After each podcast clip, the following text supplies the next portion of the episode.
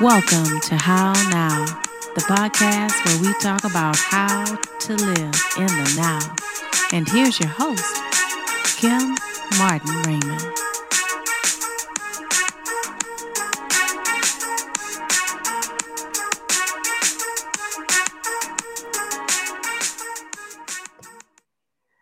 Peace and blessings, love and light, and welcome to another episode of the How Now podcast, where we talk about how to live in the now.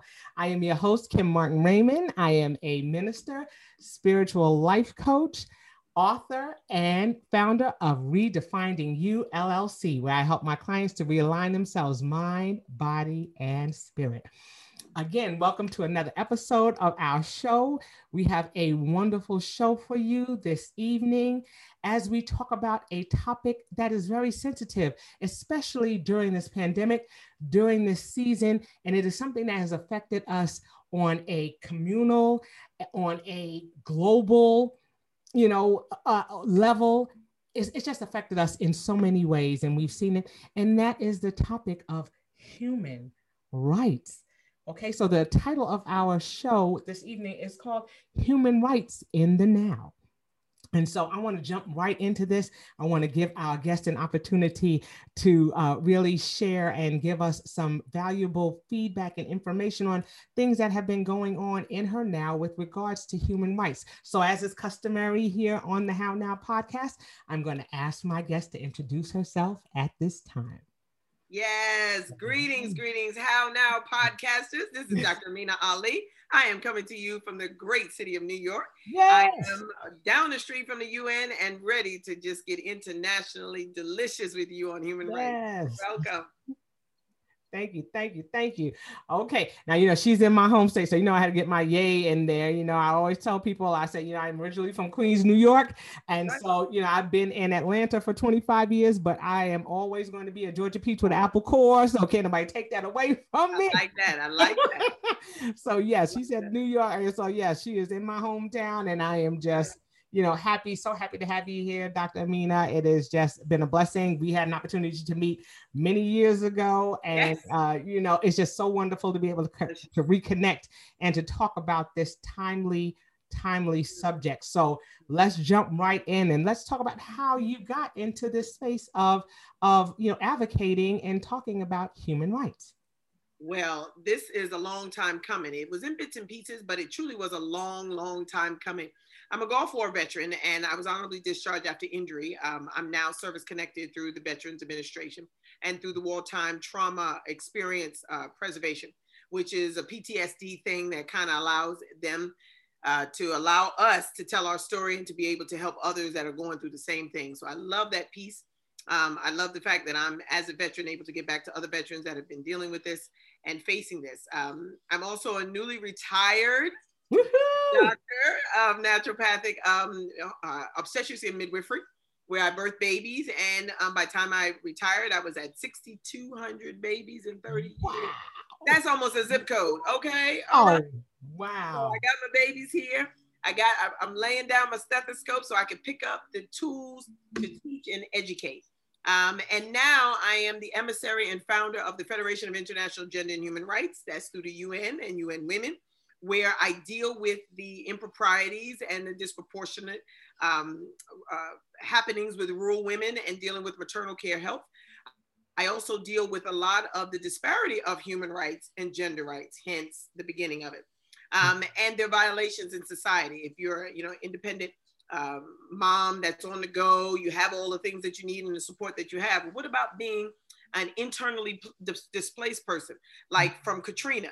That had to move someplace within the United States that you didn't know, but yet you went when you were pregnant. So now you got to find a safe space, you got to find a safe place, you got to have this baby, and then be able to care for this baby all in this one area that you know nothing about.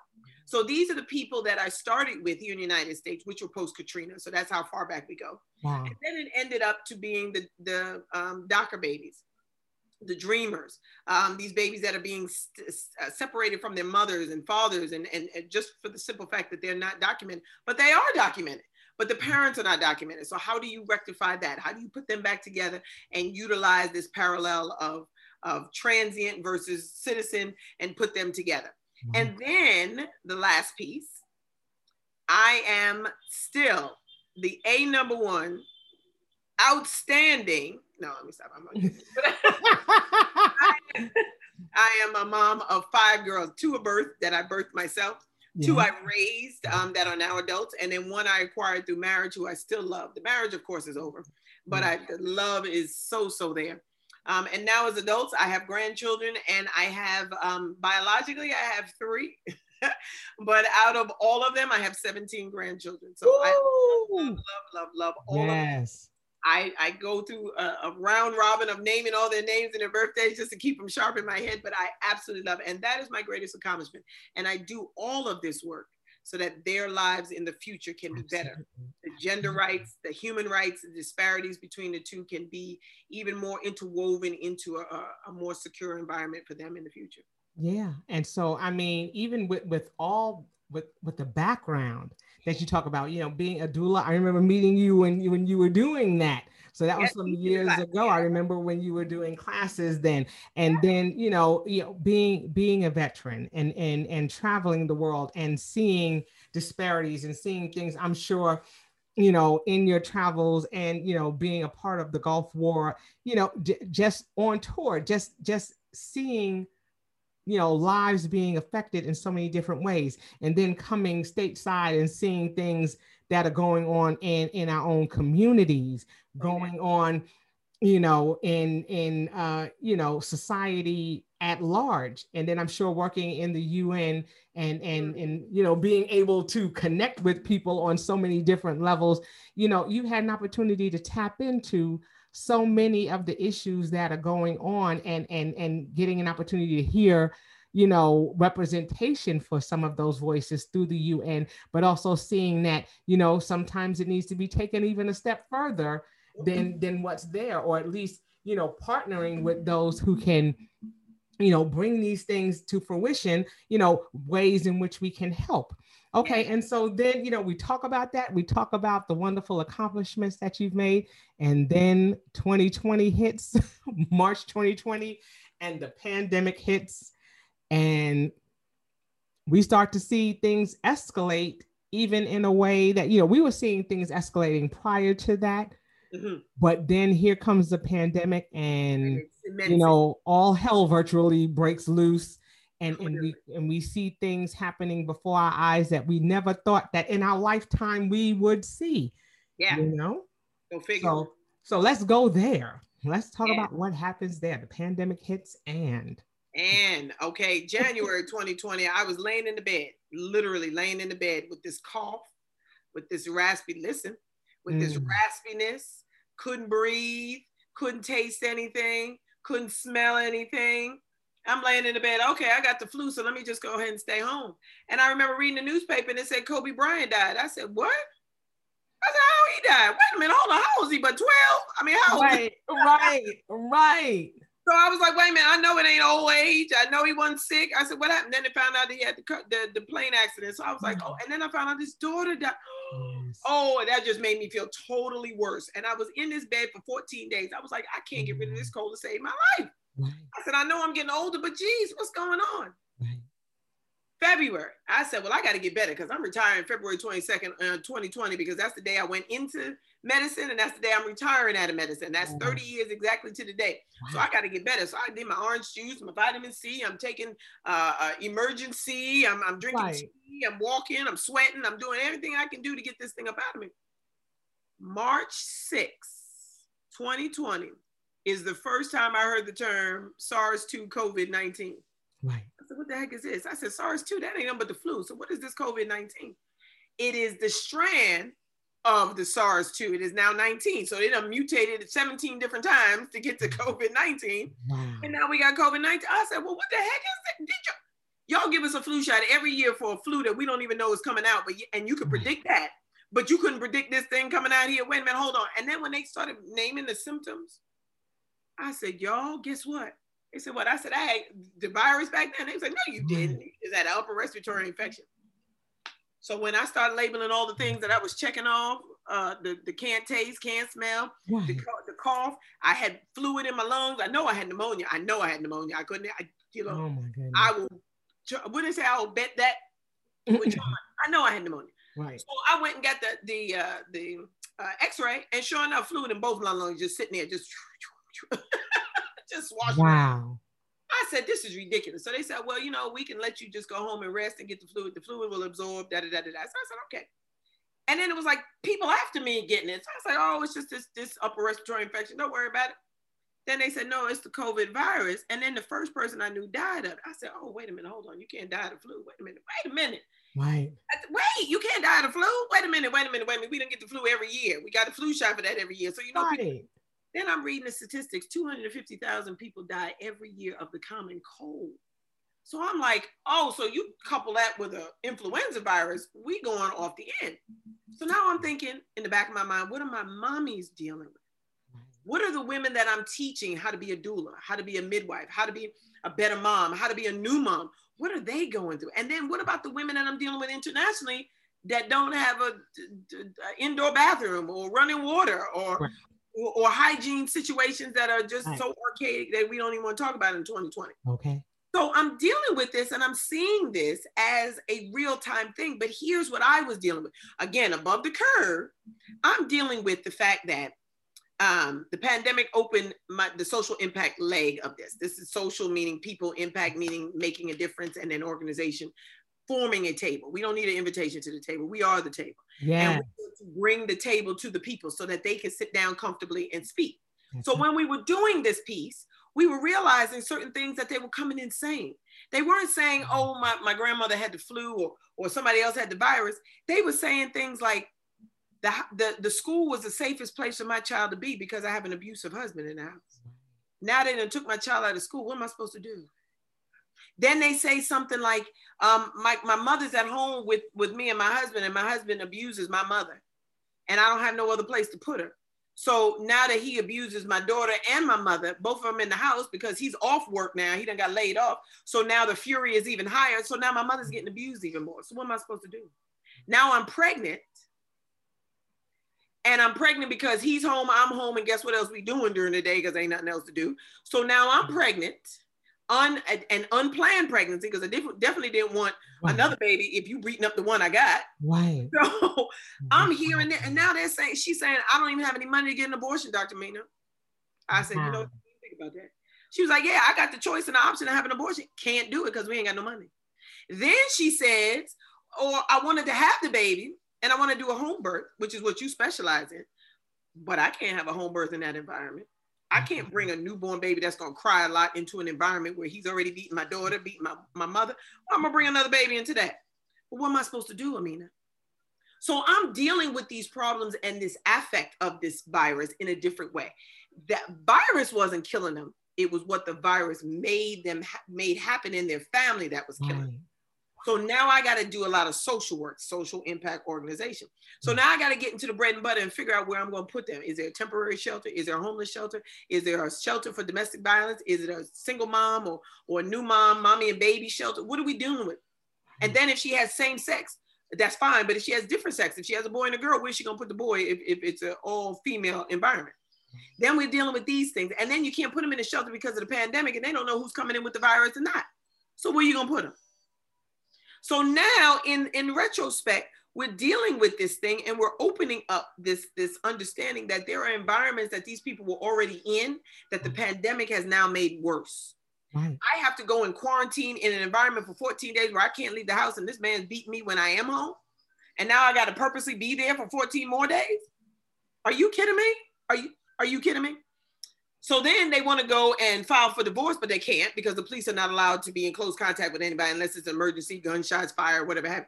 So now you can't go to the social service because they're closing their doors. You know, all social service mm-hmm. agencies are closing their doors. Right. You can't go to the shelter because until you get a, a note saying that you you you you COVID free, which they didn't have a test for at the time. They didn't have a test until well into July and August. Right. Remember, this was March. Right. So you had to have a test to say that you were COVID free. How you gonna get that? So in the meantime, what you gonna stay out in the street and you homeless?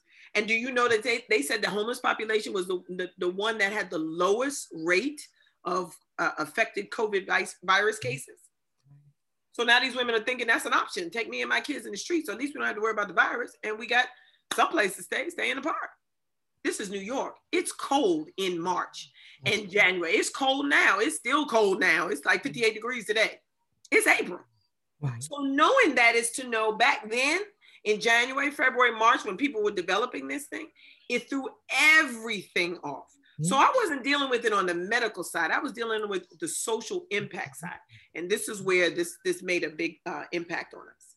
Oh my goodness! And just like you said, that so many things, you know, like you said, it, it exacerbated issues that that were already pre-existing, and then the places where you could go like you said the doors were closed nobody was there and and you know certain things can't wait you know no. you can't you can't wait list everything case in point in Jan- uh, december of 2019 i got my mammogram done mm-hmm.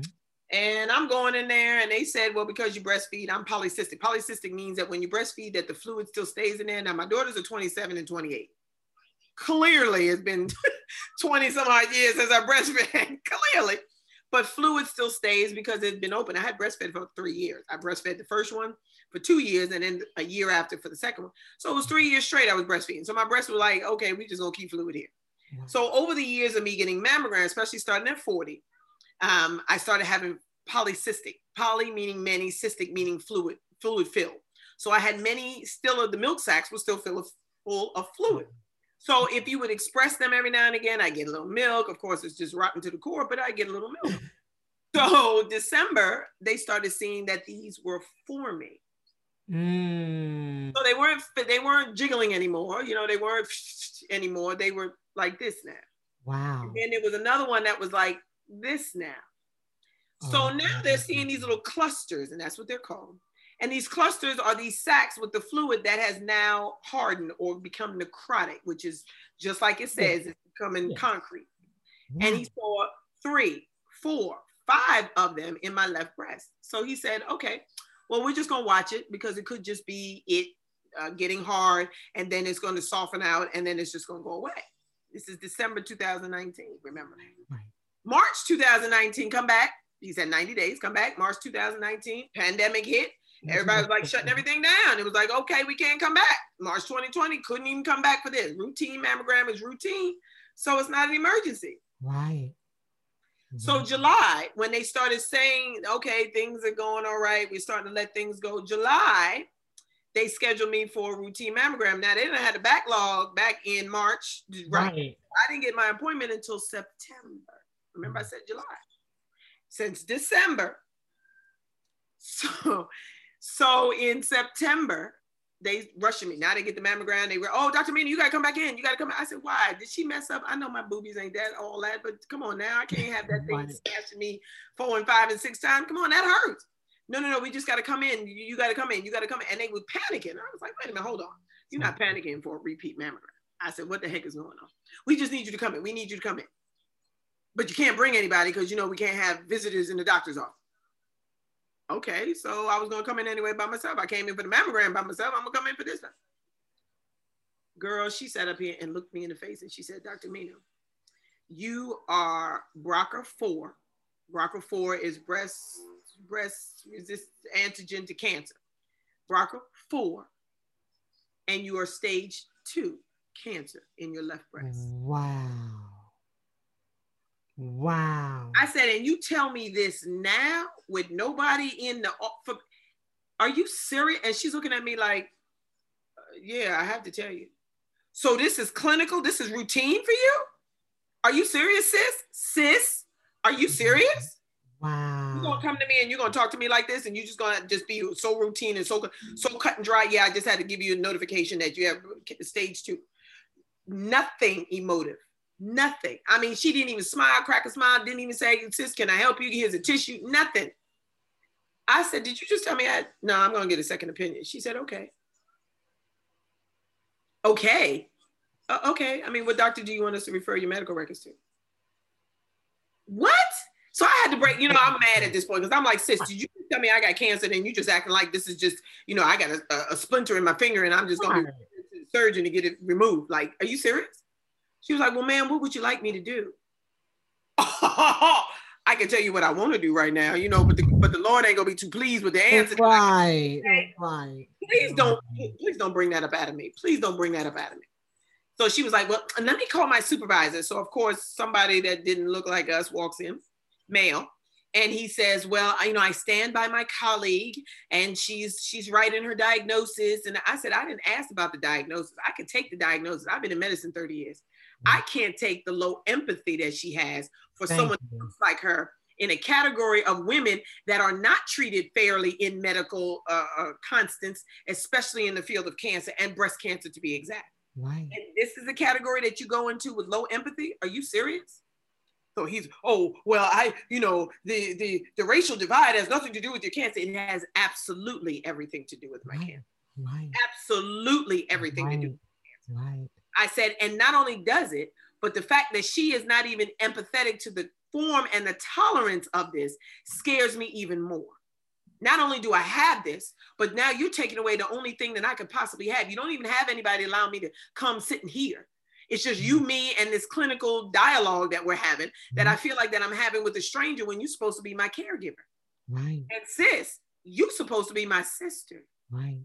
So she, you know, of course, she light skin, so she turned it bright red, and she's just like, "Oh well, you know, I'm sorry, I'm so sorry. I don't, I, you know, I just uh, now why are you crying? I'm the one with the cancer diagnosis. Why right, right, right. So I'm sitting here trying to figure this out, sis, and I'm trying to figure out why it is that I get it. Why did I get it? And then it's almost a year later, and you're telling me that the inference of of of having to wait all this time when you knew that there was something there in December, and you making me wait till September. Right. Surgery was October 6th, and I had both of my breasts removed. Wow. Um, the cancer was removed. I had radiation until November, and then I had a second surgery to remove the excess skin that happens when you swell and all of the things that happen. Mhm. And since then, I've lost a total of 62 pounds. Right. And I am feeling absolutely fabulous. Wonderful. And that's why I have this, this shirt. I absolutely love this shirt. It says, I love the skin I'm mm-hmm. in and I'm, and I'm loving it because I am just amazingly, amazingly different. I have a so totally different outlook on life. And knowing that cancer affected me, my mother had it, her mother died of it, my Mm. father's mother died of it. So it was inevitable, but it stops with mm-hmm. me. Why? I have two biological daughters and four that I have, I have, well, five total, five that I have taken care of, and they're going, it's going to stop with them too. Even though there's no bio, biology in there, it's going to stop with them. They're getting mm-hmm. proper breast care. My two are getting genetically tested, and we are making sure, even in the pandemic, we still in the pandemic. Don't don't let it sleep just because we're coming out of it. We're still in it until we come out. You are going to represent Black women with breast cancer, and you are going to represent the the finality of it ending in the family, breaking generational curses. That's, That's why. right. That's right. And this is it. This is it. Now I have absolutely nothing to hold me back, and I say that I actually have a teacher that says that. I have nothing to hold me back, mm. and I even let go of the bra. okay. Okay. That's it. But you know what? You you- speak about what you said. You know, I'm I'm I'm praise the Lord first that you know you were able to to get through this and that you were you know and that you know you're at this point eh, are you you are considered cancer free at this point Am I am in remission You as are. of this? Well, last month, March. I was gonna say this month. as of last month. All right. See, as you want to hear. And so yes, we celebrate that and and that, you know, you know, that that the story didn't turn out to be different. You know, because so much time passed and and and, and preventative measures could have been taken beyond getting to that stage, you know, and you know, we know about this, you know, as as um, my husband is a cancer survivor as well. And so you know preventative measures and and and you know early detection are something that are critical you know? But but the part that you talk about and this is something that's so important when we're talking about social impact and and, and it's it's it's becoming a buzzword is empathy. You know i have spoken so much on on emotional intelligence. I have spoken so mm. much on on being empathetic. And in this pandemic in these situations that are happening that are out of people's control it it appears as though we have lost our sense of empathy you know this is something that happened to all of us at exactly the same time and no one person is going to react to it in the same way They shouldn't. But at the same time, we can't discount how someone feels. We cannot discount how people feel. Oh, it's just a pandemic. Oh, it's just a cold. Oh, we can get over it. Oh, I'm okay. I feel all right. So I'm going to keep going outside and I'm not going to affect about You might as well be walking around with a knife in your hand. Yeah. Slicing and dicing people because mm-hmm. you don't know how it affects that other person. That's but right. we we've lost our way of being of, of, of being a respecter of persons. And that's something that irritates me so much, you know, when we talk about social impact, because we've lost our ability to empathize with other people and with their situation and the consequences that come from that. Absolutely. And it's, it's intentional. I really believe it is socially intentional. There is a thing in society that we hear um, when we hear the intersectionality of how this mm-hmm. has affected us, how people with that you, you, had information disseminated, but if it wasn't in my language, how was I be how would I be able to get it? Um, we have things that if you didn't know that this was offered, like certain clinics in the very well-to-do area had the had the um, vaccine before the vaccine even came out. They had people special ordering it directly through Pfizer for their clinic, and Pfizer was charging them an arm and a leg, but that's okay because they could pay for it. Right. And how how was that? Because now we have people that were able to get the vaccine, and and even if they had the choice to not take the vaccine, because there's many people that are saying no until they right. do further research. But for those that wanted the vaccine, it wasn't even available, but it was available to the wealthy. I didn't see any long lines in the wealthy clinics. No. And we on here on the upper east side and the upper west side and, and, and all of the places that have more money than, than common sense they had streams of it they had oh and what they what they said they had like a thousand vials and 12 people. Okay can you send that over to the lower end so that they can get it? Oh no no no these are the ones we purchased. So what you gonna do with it what you, what, you gonna do? You got 10 people and you got a thousand vials. What you gonna do with the rest? Because we found out recently that it has to be refrigerated at such high temperatures, wow. uh, well, low temperatures for cold, that if you don't keep it in there, it spoils in three days. Right. So what you gonna do with it? I know you don't have one of them them conventional deep freezers in your back back room. So what you gonna do with all those boxes? So now they do the IG pictures of them going into the the the, the up and coming areas, the developing areas, giving out vaccines. So what you doing? The charitable work? What, what you mm. trying to tell me? You doing the charitable work now? Right you got all this excess because you done pre-ordered it before all of us. But then the ones that needed the most, the first responders, the teachers, the doctors and the nurses, they got to wait in long lines to get it. Are you serious? Why? This is what you're telling me? And then you want to know why people have uh, a, a, lack of tolerance for you right. or lack of tolerance for this system that we're in? Right. Because there's favoritism and then there's favoritism on top of privilege. Right. Right. And Help it's systemic. Understand. It's systemic. Help me understand this. Help me understand. My mommies were crying. I'm getting ready to have a baby. Can I get the vaccine? Nope, because they haven't tested it on the children. What? So why didn't you test it on the children? And now they just now they're saying it's safe for children. How many months later? Wow. How many months later? Now the kids are okay to get it now. How many months later? The kids got to go to school. So you you you setting them up for disadvantages because how many kids are having to go to homeschool with no internet? I'll wait. Right. Right. Right. How many children didn't have internet before the pandemic? Now they're forced to get internet and don't have any money because the father just lost a job. I'll wait. Right. so, what are we setting ourselves up to do in this? Mm-hmm. I, I, understand that there is a thing that we have in society called a system, but if the system doesn't work, we have to dismantle it at its core. Mm-hmm. You talk about you got an Apple core. Well, we got to come mm-hmm. and deal with this. New York was the highest rate for the mm-hmm. longest time, and we were functionalized. We were going on the trains and the buses, yeah. and we were we had the highest rates because we had the most people in the in the closest area. We got one million people in a space that's supposed to only have maybe 150 to 200,000. We have one million people. That's right. Four million in the Bronx, five million in, in Manhattan, and that's work and live. Right. And then we got was it two million in, in Queens? What was it? Mm-hmm. Two million? Because mm-hmm. that's the smallest one. Staten Island is, is even smaller because they got 1.5 million, but that's because the island ain't but this big. Right. you have all of these people jam packed, almost 10, 12 million people jam packed in a space that's this big. Of course, you're going to have high incidences, Absolutely. but you have even lower incidences of empathy to try to get change. And that's what I was most disappointed with. Right. The system did not want to offer change. It wanted to keep the status quo and they wanted people to come into it with resilience. And it wasn't going to happen. Right. Kim, it wasn't going to happen. Right. It wasn't going to happen. And that's it. And then, and then that's where we talk about like you said, building that table instead of waiting to be invited to the table. Exactly. Because it's like, no, now we need to get the lumber and the pieces that we need to start building this table and, and creating a table that that we can sit at and like you said, have our voices be heard. That's mm-hmm. something that's necessary. And, and just like you said, we've seen so we've seen how how this pandemic and how things have uh, you know socially impacted us.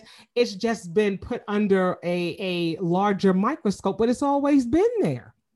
It has always been there. It is not something like that say oh well this is brand new. This has just happened since the pandemic. No this has been going on for centuries and centuries. I mean, this this has been this has been something, and and now we're we're being called to the carpet to say, okay, what are we going to do? Like you said, to dismantle this. But but but there have been people who have been trying to dismantle this for years. There have been people, abolitionists, freedom fighters. There have been people out here all of our lives and before we were even born, still fighting for you know the, the for social justice and for change. And then you know you talk about gender, you talk about you know issue we can go on and on. we haven't even touched on gender. talk about the depravity of women losing their jobs, and now they're being forced not to even come back because they have small children. I got women calling me now talking about that they need a note to say that they are healthy because the job will not let them back because they just had a baby and the baby's under five years old and they don't want they don't want the woman to come back to bring that back home to the family. I said, what about okay, so she has a child under five. Okay, what about the child that's over five? What about her her child that's 13? What about her husband? Her husband can go back to work, but she's forced to stay home. What is that about? Mm. Right. She's calling me and telling me that she wants to go back to work. The baby's a year old. Yeah, because she had a baby during the pandemic. So the baby may be close to a year old. Well, it's under five, so she needs a note. A note for who? Right. A note from your doctor saying that you're able to come back to work. I gave that to you when you were six weeks out of having a baby.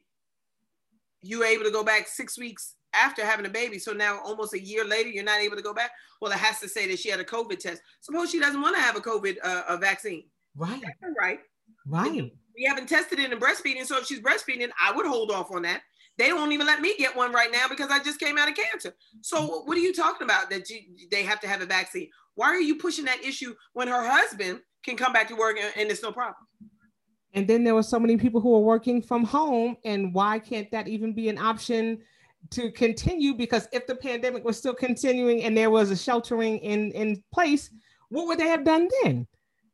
You know manhattan's uh, uh, real estate now is has gone in the toilet so much that they're thinking about using some of those spaces as a live work environment which means that you actually rent the space that you work in and they're actually going to convert certain areas to have like a dorm like setting just so they can make the money back. Nobody's wow. Wow. wow nobody's in those offices. And the ones that are able to go back into the offices are, are the heads of you know the, the ceos and the cfos and but if the rest of the people are not there you what, what exactly. are you doing? Exactly. You got a big old office with two people in the office. Right. what, what are you doing? What and, are you doing? and, and so many of us working from home have proven that that it is possible. And so many people have taken that on. So why is that not even an option? And and you have to jump through hoops to go back in the building when if okay if you're not going to let me back in the building at least let me work from home. What is an option that you're offering to me you know so that i can you know be able to they're wanting you to quit so that they can save that money that they are now losing from having they have to still pay for that office space. Because right. they have contracts. But if they're paying for office space for people that are not using it, and they got to pay for you to be at home, which is they got to give you uh, casualty pay in case you can't work or because your children are sick. And then with the pandemic, people are getting sick, so they can't work. Oh, but you're working from home, so you can open your laptop. How am I opening my laptop when my child's sitting over here barking and coughing up? Right. My mother, who has a compromised immune system before the pandemic, now is dealing with going back and forth to the hospital. How am I supposed to do that? How am I, how am I supposed to focus on this? Or I'm pregnant right. and I'm about ready to have the baby because my husband's in off and all we've been doing is being together.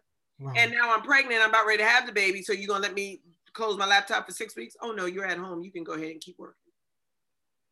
These yeah. are gender situations that only happen to women. Wow. Only happen to women. These don't happen to men. Men get now to the point where men get are, are getting that time off. The men that are especially able to go to the to the job, if the wife has the baby and is at home with the baby, yep. they get their time off.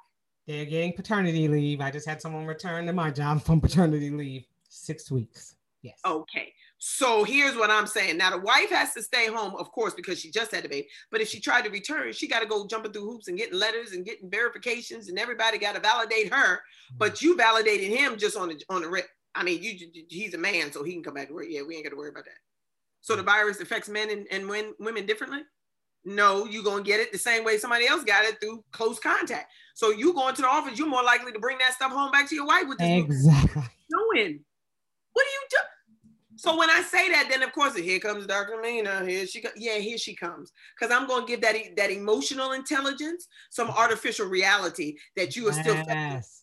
And that reality is you're not thinking with a clear head. You're thinking in a reactionary term instead of a realistic term. You're sitting here, you're depriving the women who are the breadwinners in 90% of the families in the world. We're up to 90%.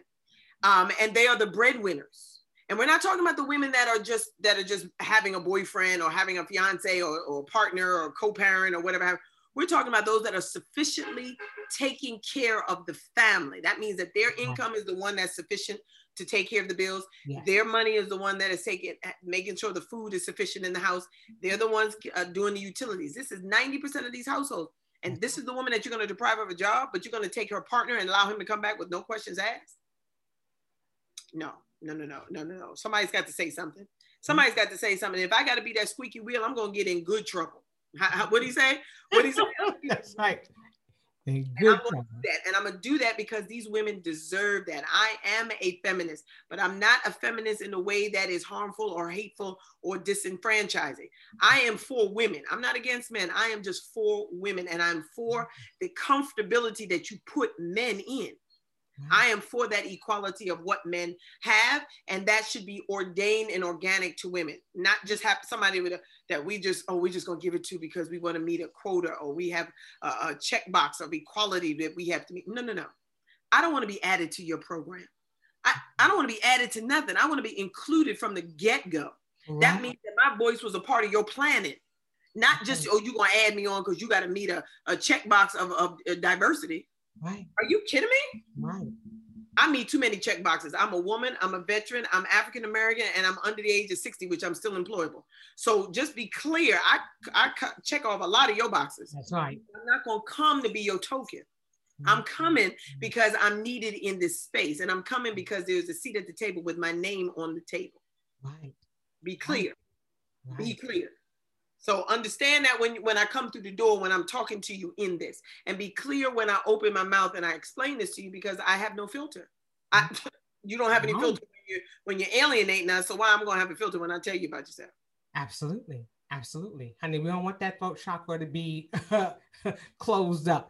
We have an opportunity to speak Please. and to be heard Please. And that's why it's so important, like you said, to have platforms just like this to be able to talk about those things that are happening. Because just like you said, it's not about, you know, meeting quotas and and and being, you know, just saying, okay, well, we we, you know, we've got this number of people in it, or, or we've done this, or that something has to you know that impact has to happen in order for them to respond because the outcry is so great that we have to do something and don't just be doing it to shut people up.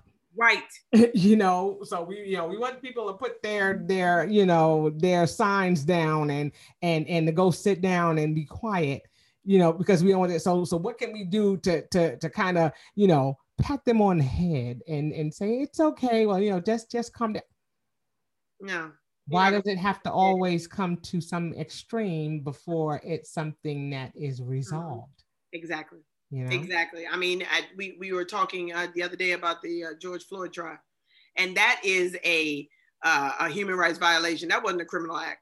That was a human rights violation. And if I haven't seen one, you know, it's one thing for you to, to break the law. And even if he did, even if he was drunk off his behind, even if he had more weed in him than on the tree that's growing down the street in my neighbor's house, even, even if we had more, even if he had more uh, uh, uh, narcotics in his system than the law allows. Did that give you a right to put your knee on his neck to the point where he stopped breathing? Right. Did that give you a right? Oh, that was the cause of his that. No, no, no. That knee was the cause because before you put your knee on his neck, That's he right. was fine. Even if he was drunk off his mind, he was fine. He was breathing. Everything was all right. he said he didn't want to get out the car because he couldn't. right. He couldn't get out the car because the cops were standing right there. If he pushed that door open, they would have probably arrested him for assault on a police officer. So what was he gonna do? What was he gonna do? Right. Right. So when I see those things on top of the women's things, I see the men atrocities. The men are getting killed. Our brothers are getting killed left and right. Oh my God. It, mm. I'm so afraid for my grandsons and, right. and and the things that are coming along the pike. That's why I have to do this work, Kim. That's why I got to do this work. Yes. Because my grand, I'm not losing it. And I told my children, I'm not losing a grandson to this stupidity.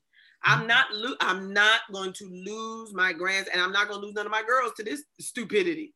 Wow. I'm going to get the wow. best testing and the best variants of, of life that I can I can offer you, and I'm going to give it to you freely. That's it's it. going to come and spew out of me because this this is a human rights thing. This system needs to be dismantled, and human rights needs to be at the core of its reformation. That's it. That's yeah. it. Oh my goodness. You see, and that and that's the thing. Like you said, it's all about advocacy.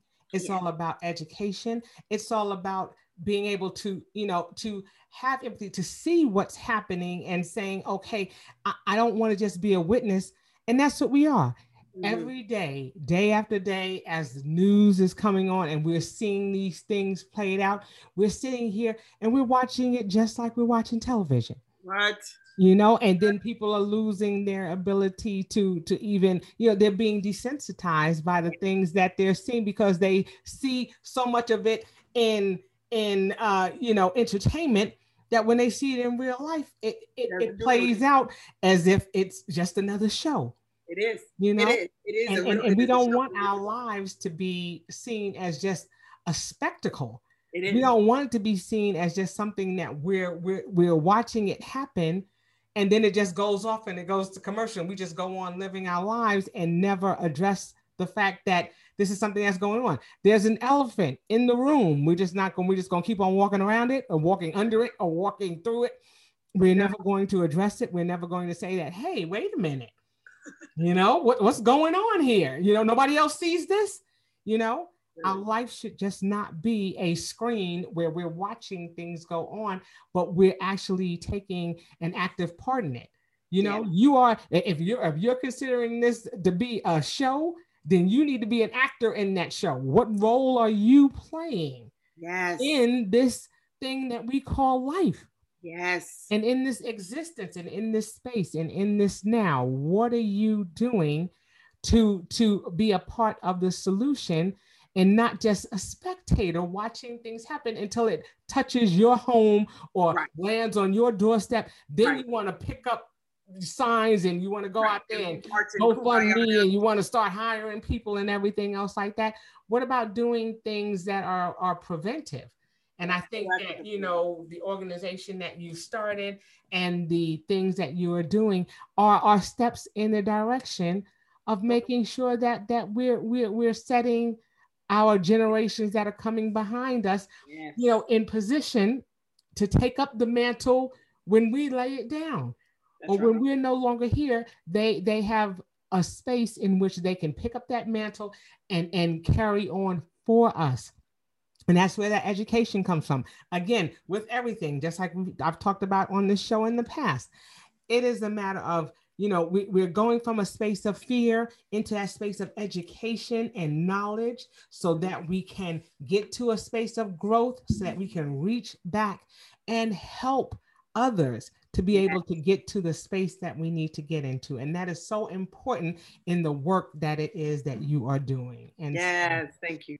Oh wow. know, there, there's just so much that that you have experienced so much that you have learned in and through the process and so much more that that's going to result from you know the the advocacy and the work that you're doing so i you know god bless you for that and and and thank you for coming and sharing that information with us so i mean some of the things that what are some of the things that you're uh, moving to do uh, with your organization at this point Okay, that's that's a great question. Um, right now, we're dealing with small steps. We're dealing with I call it the AA mentality. We're we're uh, doing the 12 steps every day and we're, we're making sure that we're crossing T's and dotting I's and making sure that the civility stays in the work that we do um, and making sure all voices are heard in that. Um, number two is we are, I personally, I'm examining what I tolerate. Mm. I'm examining what I tolerate. And I don't mean deal with or cope with or accept. I'm talking about the things that are in my control, the things that I am allowing to rent space in my mind that I know is not of, of great buoyancy to rise me up. It's mm. making me mm. think in life. The things that I know are weren't healthy before the pandemic that are now still festering in my life. And this is people, places, and things. Remember, we're doing yes. the AA mentality. Yes. And then the third thing is I'm choosing one thing a month to focus on that is positive. And what do I mean by that? Like this month is the month of Ramadan. Um, and this is on the 12th of, I think it's the 12th of April. 13th is the first day of Ramadan. And what that means is that, you know, those that, that do the fast are going to be fasting for that month. Nice. Um, and it's going to be the, the, the um, 30 days.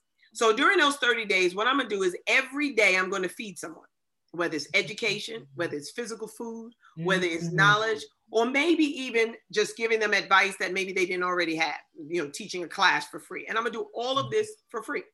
And I'm not saying that I don't already do it for free, but this is intentional free. Right. So I'm going to feed someone every day. And then the next month, I'm going to do something that is something I ain't figured that out yet. But every month, I'm going to do something. And in the business, we are doing something individually. So every month, I'm having each of the interns, the fellows, the staff, and the faculty deal with something they're doing every month.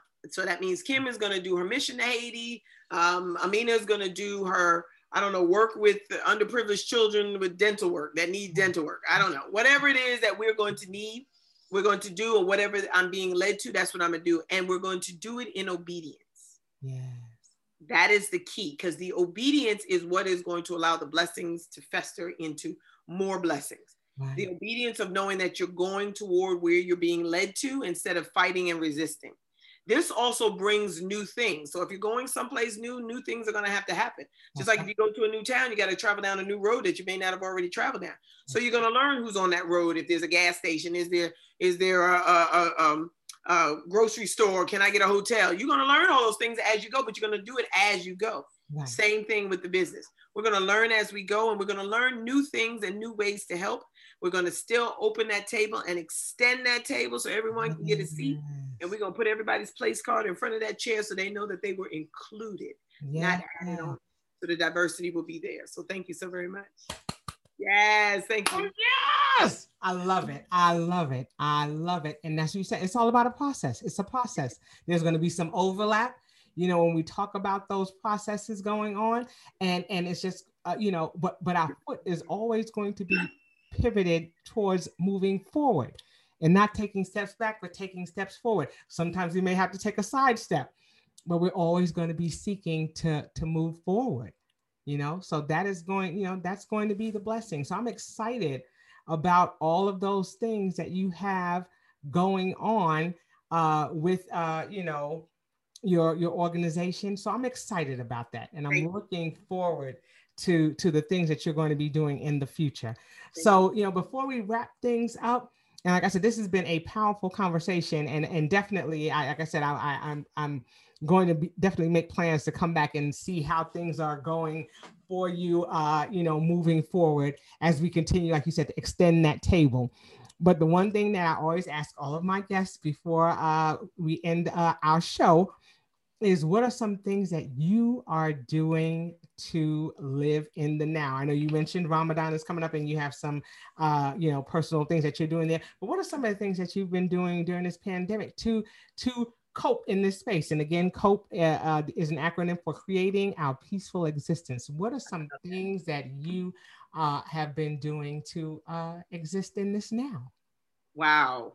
We have been making uh, true adages to what it is that we need to be. We have been breathing and we have been loving the skin that we are in because this is all we got and we got to make the best of what we have and we got to bloom where we're planting so this is some of the things. These are just a couple of the ways. Um, my granddaughter is waking up now, so I think I got to get back. Uh-huh. But these are a couple of ways that we are seeing what it is that we are doing and holding on to that space. Yes. Do you need to get her? Look, we will we will pause for a moment if you do. You're good. Okay. Hey, look. It, th- that's the beauty of this show. You know, this is what happens in the now. We got a grandbaby, that grandbaby's crying, and we need to go see about her. We're gonna go see about her. Okay, give her. We're gonna give her a minute to go and and do that.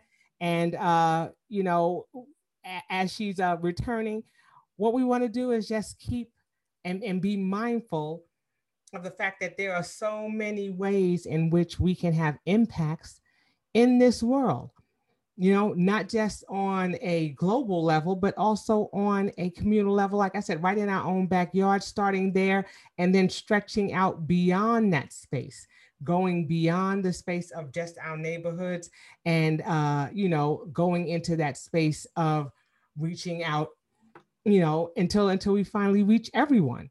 So that's going to, to be something that's key. And and again, uh, Dr. I mean, I thank you so much for for taking the time to be here with me and to talk about this important topic. And before we go, please give our guests ways in which they can contact you or follow you on social media. And uh, you know, we'll be sure to get that information to them as as our show airs. Sure. Um, I am Dr. Amina Ali, A M E E N A A L I. That is actually how you spell I am uh, Amina Ali at Instagram. It is I A M A M E E N A A L I at um, on Instagram. I'm sorry. Um, my email address is ask Dr. Ali, A S K D R A L I at gmail.com. Um, and my telephone number is 347 879 9801. You can reach me. Um, that's an iPhone, so you can um, um, send me a text message. You can also do FaceTime. Um, I'm on WhatsApp. I'm on Telegram. Um, you name it. And all you have to do is just type in Amina Ali. And if it, if you don't see my face, to know that it's me, and of course my crown is my, yes. my crown and glory, um, then you'll see a pregnant woman. So you'll know it's me also. So yes. if it's more than one Amina Ali, it's a pregnant woman that's there on the Okay, so we have on Instagram at Dr. Amina Ali. We have an email, askdrali at gmail.com, and her phone number 347 879 9801. And again, thank you so much, Dr. Amina, for all of the hard work that you are doing and for continuing to, you know, like you said, extend that table for us to come and sit at with you and to partner with you and all that you're doing. And uh, you know, like I said, just stay warm there in New York City. Uh, you know, give everyone a big kiss for me there because you know that that's home, sweet home. But again, we thank you. We thank you for being here. Continue to press on and press up. And again, we thank you for all that you're doing to help us to navigate this now. Okay, and that will do it for our edition of the How Now podcast, where we talk about how to live in the now. And until I see you the next time, I say peace. Peace.